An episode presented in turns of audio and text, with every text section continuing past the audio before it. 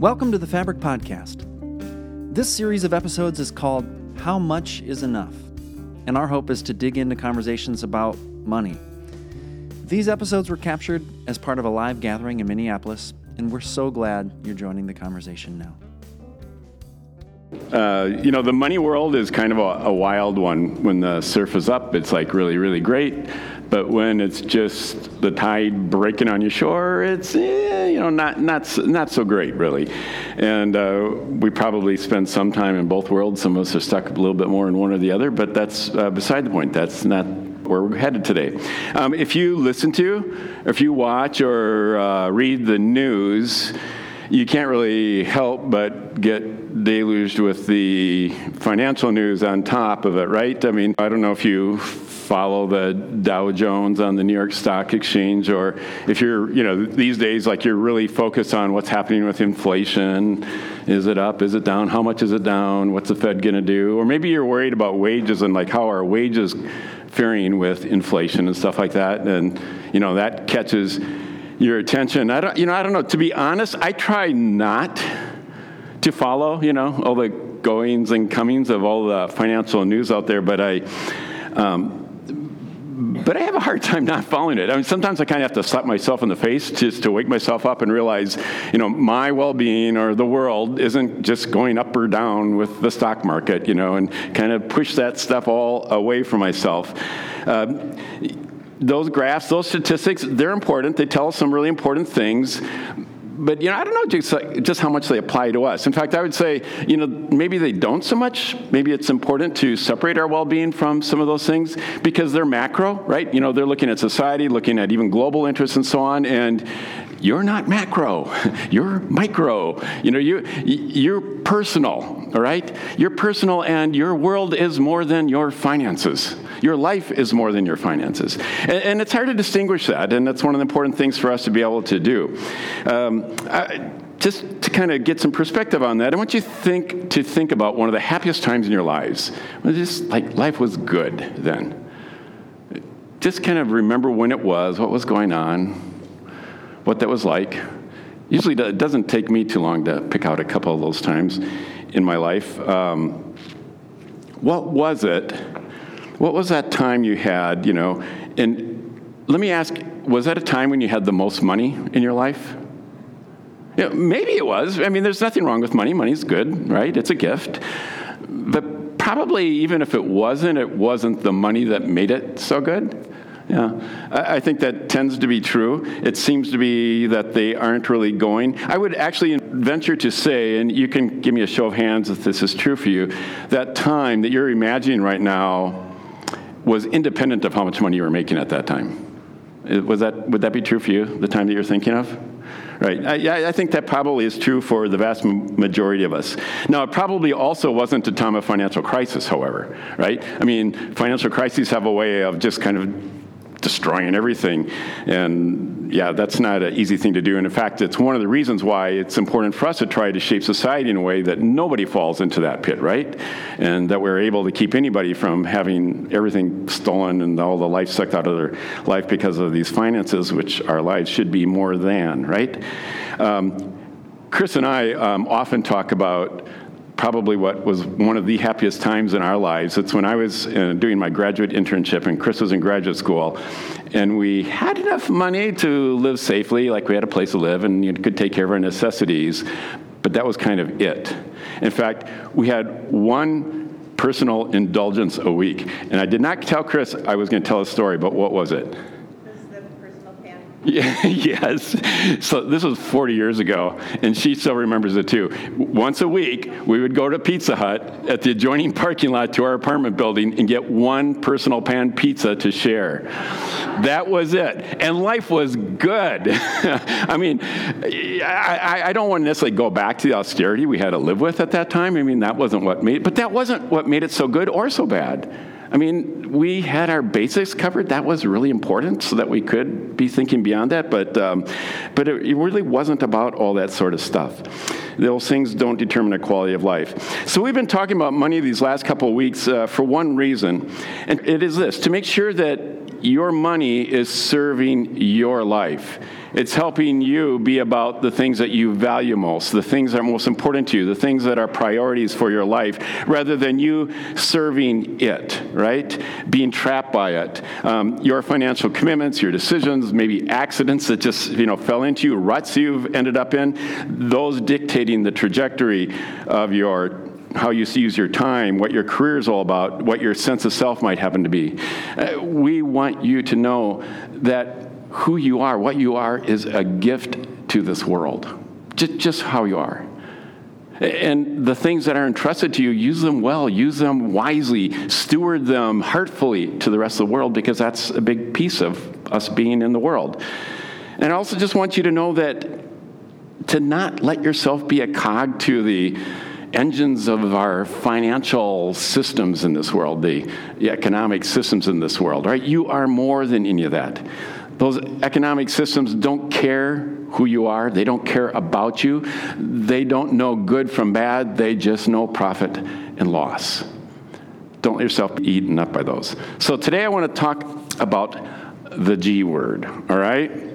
Now, fortuitously this week, the Star Tribune had this headline Harvey Mackay, F words aren't all bad when it comes to business. So I figure if F words are okay for them, G words are okay for us, right?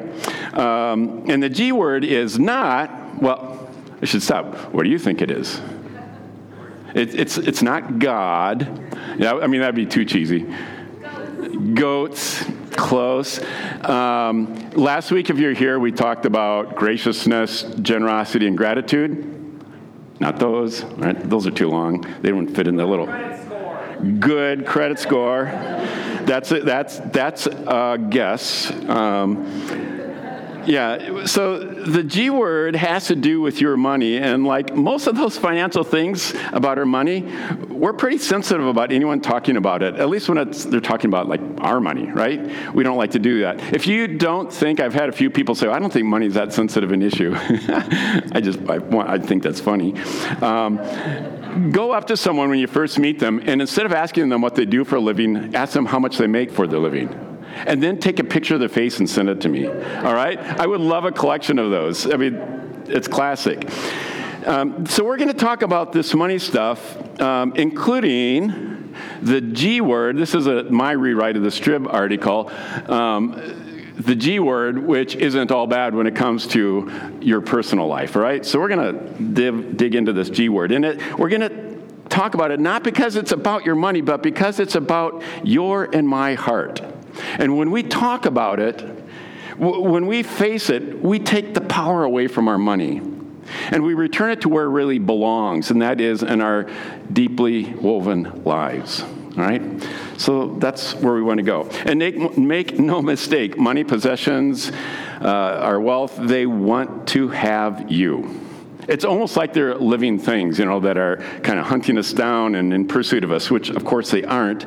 But they are a path to things that are so tempting that it's hard to say no to right? And, and they take hold and they start getting into our operating system so that we start defining who we are according to them. And then we start deciding how we are going to use our time and our energy and maybe where we're going to head our life in order to make sure that we can get them so that we can be the person that they defined us to be. And at a certain point, you get far enough down that road and it starts putting barriers behind you. It's almost impossible to turn back. It's hard to differentiate yourself from that path any longer. Um, maybe that is why Jesus said it is easier for a camel to go through the eye of a needle than for a rich man to enter the kingdom of God. Eh, now, to be clear, when he says the kingdom of God, he isn't saying heaven. He isn't saying it's easier for a camel to go through an eye of a needle than a rich person to go to heaven. That's not what he's talking about at all. For Jesus, the kingdom of heaven or the kingdom of God were metaphors or illusions for when someone lives life, sees life, and aligns their life to the world the way God the way all things work, you know, the way the, the fabric of the universe operates, what it's all about, right? How God envisions our world for us. And um, yeah, so that, that's what he's asking us to do. So make no mistake, you are gripped by money. I am gripped by money. There is no way to live, at least in our world, without constantly dealing with the grip that money wants to have in our lives. Last week, I said there is no better way to break the grip of money on your life than to give some of that money away. That letting go is a declaration to yourself and to your money. You're telling it um, that your money isn't everything, that you don't have to have it, and it cannot have you. It has its place, for sure, but, it's, but its place is in serving you and the life that you choose, not in you serving it and the life that it has chosen, determined for you. So that G word, in case you hadn't figured out by now, is a four letter word, which is one of the reasons you don't want to say it, right? Give. G I V E. Give. How many people knew that? Yeah, I know. You're smart. Okay. Um, so giving money away.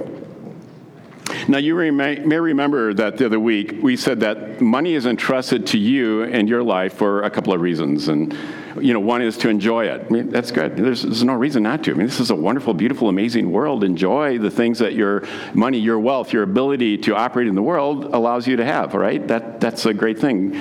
Um, it's also there for you to care for yourself and for those that are closest to you we're human beings. We have these needs. They're supposed to be cared for, and we're supposed to be able to have means to do that. But that money that is entrusted in you, those wealth, the material possessions, are also entrusted for you to, for you to share them with others. To put them to work to where they are destined, not just where they landed, right? You are not a warehouse, you are a distribution center. Right? Those are different. They may look the same on the outside, but they operate very differently. So be the distribution center. So that share piece is the give. Yeah, your money is not just for you. Part of it is um, for you to pass along. The Bible has some very specific language to talk about this money that is entrusted to us for us to pass along. It calls it tithing. How many people, you know, use, use the word tithe or tithing in their daily talk? That's what I thought. Yeah, me either. Okay. Um, so, what, what, is, what is this tithing? I, I, think it's actually worth digging into a little bit and understanding what it is and why the Bible talks about it so much. So, tithing literally just means a tenth, 10%. That's, that's literally what the word means, okay? And it goes back to the earliest parts of the Old Testament. At least in the written form, it's like about 3,000 years old, and you can imagine that reflects cultural beliefs and understandings that are much older than that. I find it amazing that this concept goes that far back into human history, talking about what our relationship is with our money and with our wealth and what its purpose of it is. And that tithe, that 10%, was seen as something that everybody, for most people, is agricultural, a tenth of the produce that you, you grow, or 10% of what you may receive for the, your labor as a tradesperson or something like that. 10% of it goes to Yahweh, to, to the Lord, um, and, and not as a sacrifice on the altar, but it's there for some sort of public good. All right? And in fact, it, in Deuteronomy, does this spell out? So every third year, it just goes like a distribution center for everybody to come and get what they need. Um, so that's what that is all about. Now, um, in fact, just to add to that, the word tithe then basically just becomes a synonym in Hebrew in the Old Testament for the word give. So when they want to say give, they'll often just say tithe. All right, some it's it's a concept. It isn't about the number. All right, it gets it is it means ten percent, that's often you know how it's talked about. But it's the concept of what you have been entrusted with things that aren't meant just for you because you are a part of something bigger, and it's our job, it's our fulfillment to fill that with other, with other people. Now, that 10% too, you know, there are some people just who do not have the money. For them to give 10% away, it's just like impossible. There's no way they can care for themselves and do that. There's a lot of other people for whom 10% is an excuse. I mean, there's nothing sacrificial, there's nothing generous about giving 10% of what they have away. And kind of figuring out where you are in that, hey, like all things about faith, right? It's up to you. This is something for you to work out in your relationships. Now, I believe this tithe concept still applies to us today. Applies to me today. And the, here's the reason It's not because the Bible tells us. No, it is meaningful to us today for the same reason that it was meaningful to the people that did put the Bible together. And it's because it reflects how the world works. It reflects how the world works. It reflects it reflects the fact that what you have been entrusted with um, isn't only, you know, what you have been trusted with is there to fulfill its purpose, not just to fill your pocket, right? I mean, that's how things work in the world. Look at any natural system, that's how it all works. Uh, now, where should you start? You know, should you be giving 10% or not? Like, it's not about the number, right? It's not about the number. And it's also, you know, well, yeah, about where you give that number so much. You know, should you be aiming at 10%? Like I said, you know, 10% is impossible for some people. It's an excuse for other people. Is it 2%? Is it 40%? Is it 5%? I mean, I, I don't know. One of the great questions I get asked is it pre tax or post tax? and I go, really? I mean, seriously? Like, I think you're missing. Those are how much questions, right? It isn't about how much, it's about a relationship. Start someplace. Say, give something. See what that feels like. See where it leads you. Should you be aiming at 10, at 10%? Sure, if you want to. You know, but be generous. Uh, learn, listen to your heart. See what you start learning as you start being generous in the ways that you can be generous. And it's not all about your money, right? And then where to give it? I don't know you know is uh, where are what places are you in relationship with that need support? Um, what, what are some thing causes in this world that you really feel called to try to make a difference in? What are systems that are close around you supporting you and the people around that you feel like i am one of the people that would be here for that cause that whatever okay? Um, yeah decide that then the next big question about that is why give? Why give? Well, basically, it comes down to this. A couple, being a church guide, theologian, I think I need to say this. First of all, God, or the fabric, right, um, does not need your tithe. God does not need your tithe, all right? Um, seriously, the universe isn't waiting for you. All right, you're, you're not that big of a thing.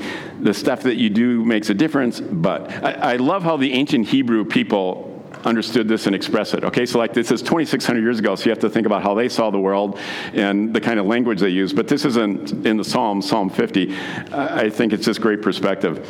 Um, here you have the poet uh, catching the voice of God saying, Every wild animal of the forest is mine, as are the cattle on a thousand hills. I know all the birds of the air, and all that moves in the field is mine.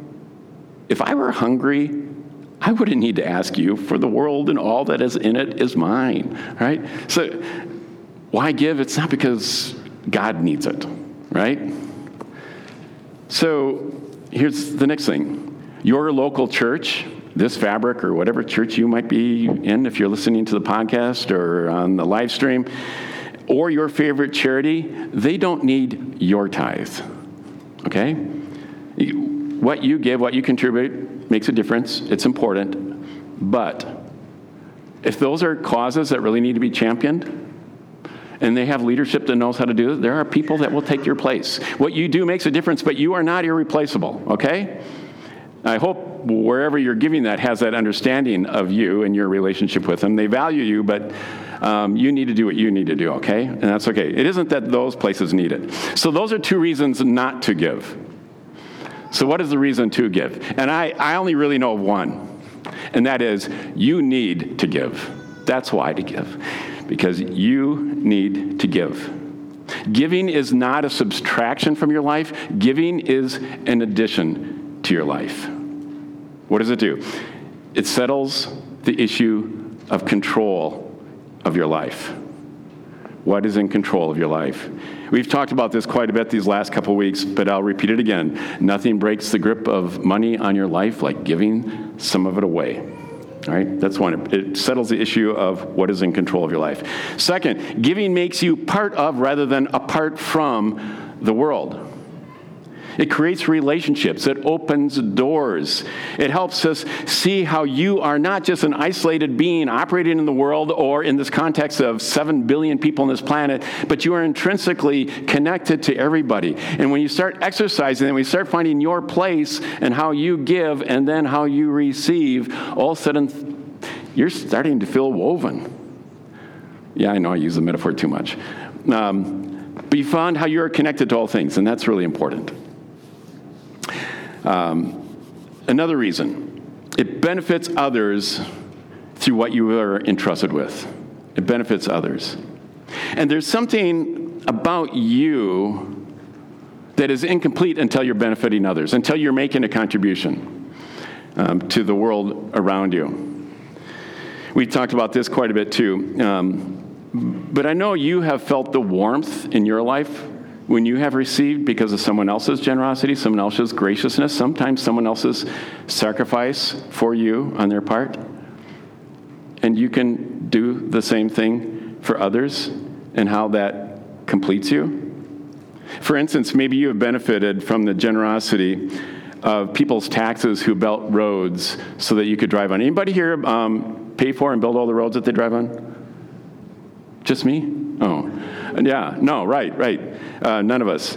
Uh, maybe uh, the college, if you attended college, it was very likely started and largely supported by people who are very generous. Perhaps if you received a scholarship or your kids are in college and received a scholarship, was given by someone who made a donation, someone who gave so that someone else could benefit from what they did. Most hospitals in our country were founded as um, charitable organizations at the very, very beginning. That's how they got their start, not as businesses.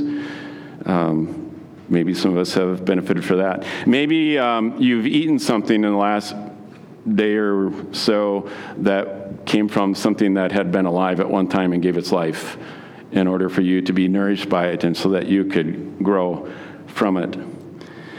Good things happened for you because someone, something gave and it was good. It may be even great. And you can do that for others. It will complete you. It will complete you. The last thing is giving also teaches you contentment. Contentment. What a big word. So, what, what is contentment? Um, if you look on your outline on the back of your Sunday paper, there's a little box over on the right hand side. It says, What's that? Take a minute and write your definition for contentment. Okay? And then share it with one more person. So, you guys got your communication cards. Um, I would love even your half formed um, definition of contentment, write those on there. We'd love to have them. We'll, we'll do something with that. If you're on the live stream or the podcast, throw it on there as a comment. We'd love to hear from you guys as well. Uh, as I said, in the, the, people I was talking to, the reason I had you do this is because I, I have struggling to find a definition for it myself. What I finally settled on for myself was um, being at peace both because of and despite my present situation being at peace because of and despite my present situation. But I don't know. I, am going to be uh, wrestling with that a bit. Um, so, you know, I hope all this doesn't sound like a bunch of arguments for donating money that you can either take or leave depending on your opinion. All right? I, I understand that we all are going to have to decide whether we're going to pick this up, we're going to play ball with this world where giving is innately part of it or not, and we're going to have to all decide how generous we are. But I honestly, I don't. I think it's a fact of life. I, I think it's the way the world works is that we live in this give and receive um, exchange with each other intrinsically, and we can try to not participate in it, but we can't make that go away. In fact, we can't find ways to fulfill ourselves without being a part of that. Um, it's just the way it is. Th- there's a story um, from Jesus' life which I think just blows this open, at least, at least for me. I, want to just share it with you. It, it's uh, recorded in three out of the four um, books in the Bible that record the lives of Jesus, Matthew, Mark, and Luke, all share this story in one version or another. Um, but basically, it comes at a time when Jesus has gotten enough followers and been loud enough that the people in power, the Pharisees in this case, are pretty upset with him. Um, they have a system that the way it runs is pretty much in their favor, and Jesus is doing stuff that is starting to unravel that. I don't think there's really any parallels to that in today's society. Um, yeah. Um, and, and, you know, so they're like trying to ensnare Jesus. They're trying to get him to say something that in front of a bunch of people so they can have witnesses and then they can, you know, take care of him with that. So they come up to Jesus and they say, you know, teacher, we know that you are good and teach only the things from God and you have, you know, you don't consider people, you only consider the truth that God has given us. So we'd like to ask you a question. What do you think? Do you think it is it is right for us to pay taxes to Caesar, to the emperor, or not? Well, this is the you know catch twenty two question. If he says, um, yeah, you know, pay taxes to Caesar, that's blasphemy. I mean, the Romans are invaders of the Jewish homeland. Um, Caesar has declared himself to be a god, so for them to pay taxes to Caesar is to be unloyal to their nation, which is all founded around the one and only God, and so on, so he'd be guilty of blasphemy. If he says, don't pay taxes to Caesar because he's going to be loyal to his Jewish roots, well, then he's guilty of treason. So either way, they got him, right? So Jesus, he, I mean, he knows what's going on. He, he can read this crowd. So he says, he says, show me a coin. So they give him a denarius, which is, you know, like a 50 cent piece or something like that today. 50 cent pieces, do we even have those? Um, they give him a coin, they give him a denarius, and he says, well, whose image is on this and whose inscription is on this? And they say, well, Caesar's. He says, okay, well, give Caesar what's Caesar's and give God what's God's. End of conversation. And it tells us that they were amazed. Thaumazo is the Greek word. They are astounded by what he did, and they all go away and leave him alone. Now, very clever. He dodged the catch 22. Um, much better than I probably could have ever figured out to do. Um, that was really good. But when you, when you get to know this language, the description of the people's attitude to his answer is way too big than how clever he was. I mean, he was clever. They, they, were, they should have been impressed. They should have been even kind of delighted because he put the Pharisees in their place, you know. Uh, but this Thaumazo is like astounded by it. There's something else going on there. And there was something else going on there, which we miss. Jesus pulled one of these things where, you know, when someone says something and you know there's something really big in there, but you can't process it fast enough, you know, so you like just hear the surface level, but you are, it's going to take you a little bit of time. It reminds me, Lord of the Rings fans here, um, the first movie when Bilbo turns 111 and he has his farewell party and he makes his speech. Just watch this little part of it here. Today is my 111th birthday. Alas, 71 years is far too short a time to live among such excellent and admirable hobbits. I don't know half of you half as well as I should like, and I like less than half of you half as well as you deserve. I mean, it's like he says that, everybody goes, huh? And there's like this raucous crowd is silent for a little bit. I mean, he just kind of like slid an insult in there, right? No, that's not what Jesus was doing. I mean, Jesus was like throwing something in there which was like a, a life changer that if you can think fast enough, you might catch. All right? Um, and because we're not first century Jews, it's like, whew, right? We, we don't even know what happened. Although his audience knew it, they just couldn't figure it out fast enough at the moment. Eh, eh, eh, so, so what's going on? Okay, so first of all, you have to remember these are first his audience is first century Jews, so they're Hebrew. They learn the Hebrew Bible, the Torah, you know, the Old Testament from our perspective. They not only know it and learn it, um, they have memorized it. They know everything, okay? And in fact, since it is the kind of literary work that they live with, all their allusions, all their metaphors and things tend to pull from that again. So, like the real prominent verses of prominent ideas in there pop up over and over and over again, and they can throw them out as an echo of something to make a point without having to say the point, right? Because everybody draws the same conclusion. It's kind of like when you um, quote a Monty Python or um, Princess Bride or whatever your cult movie might happen to be. You know, you can just throw those in there. That, that's what they were able to do, okay? So, so that's the context here. So when Jesus says, give to the emperor what belongs to the emperor because it has his image and his inscription on it, and give to God what belongs to God, the Jewish mind, the wheels start whirring. Okay? Not because of what he said, but because what he didn't say. So what they're processing is well, if the emperor gets my money because his image and inscription on it, then God must get what God's image and inscription on. And what is that? And immediately, two foundational scriptural passages pop into the head.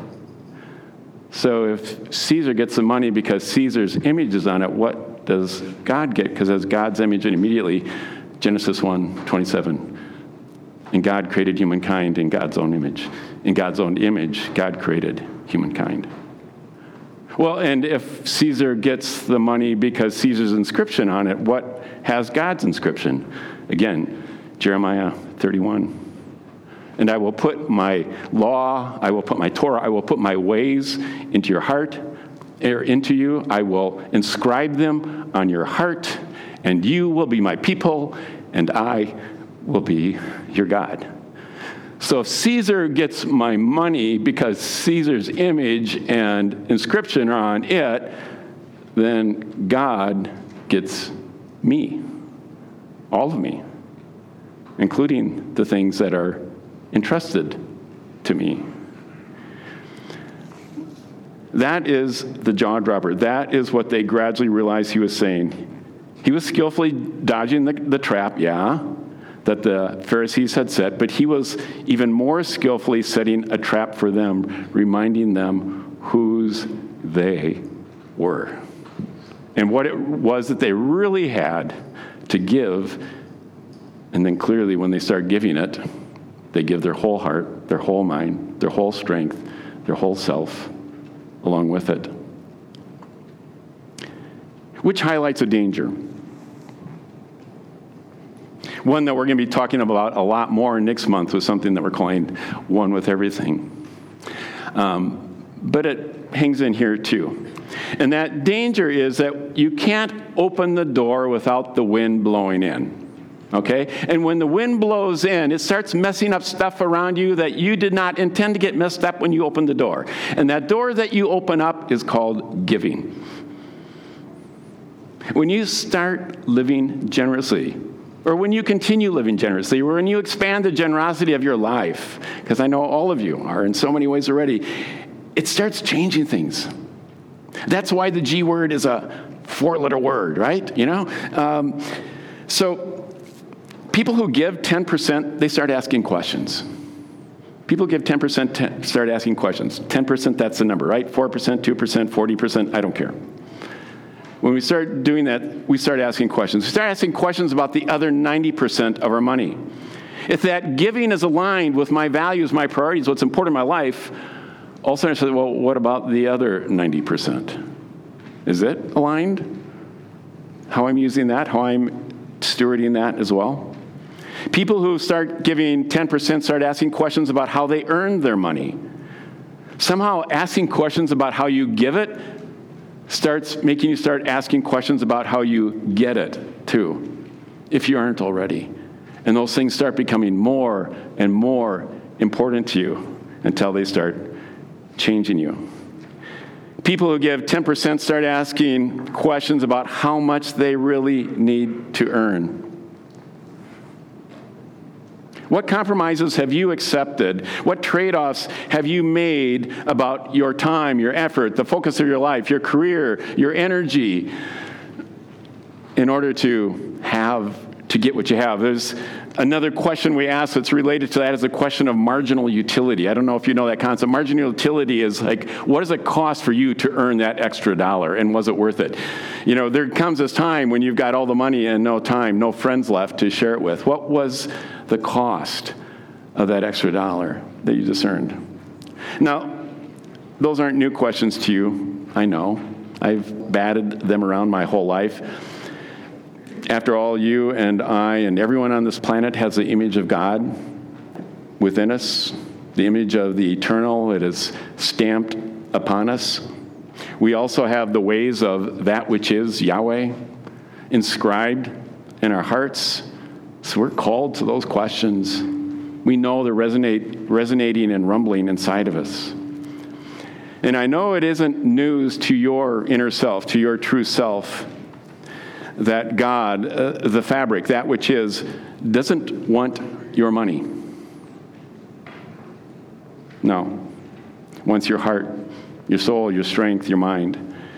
And you also know that it's pretty hard to give those if you're keeping your money to yourself.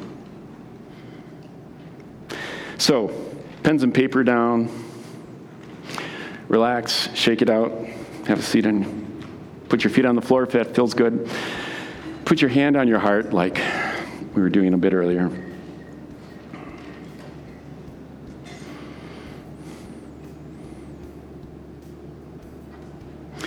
Give. Not grudgingly or out of obligation. It isn't about your money, it is about your heart.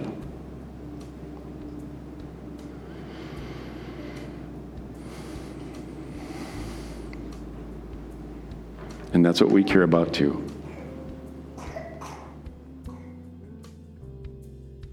Thanks for listening. We hope these conversations are helpful and connective.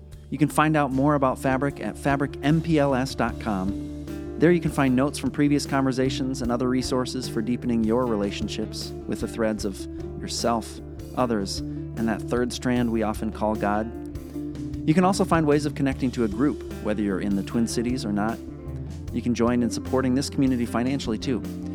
It's through the generous giving of people like you that Fabric is sustained. Again, that's fabricmpls.com. Thanks for being Fabric in your unique way.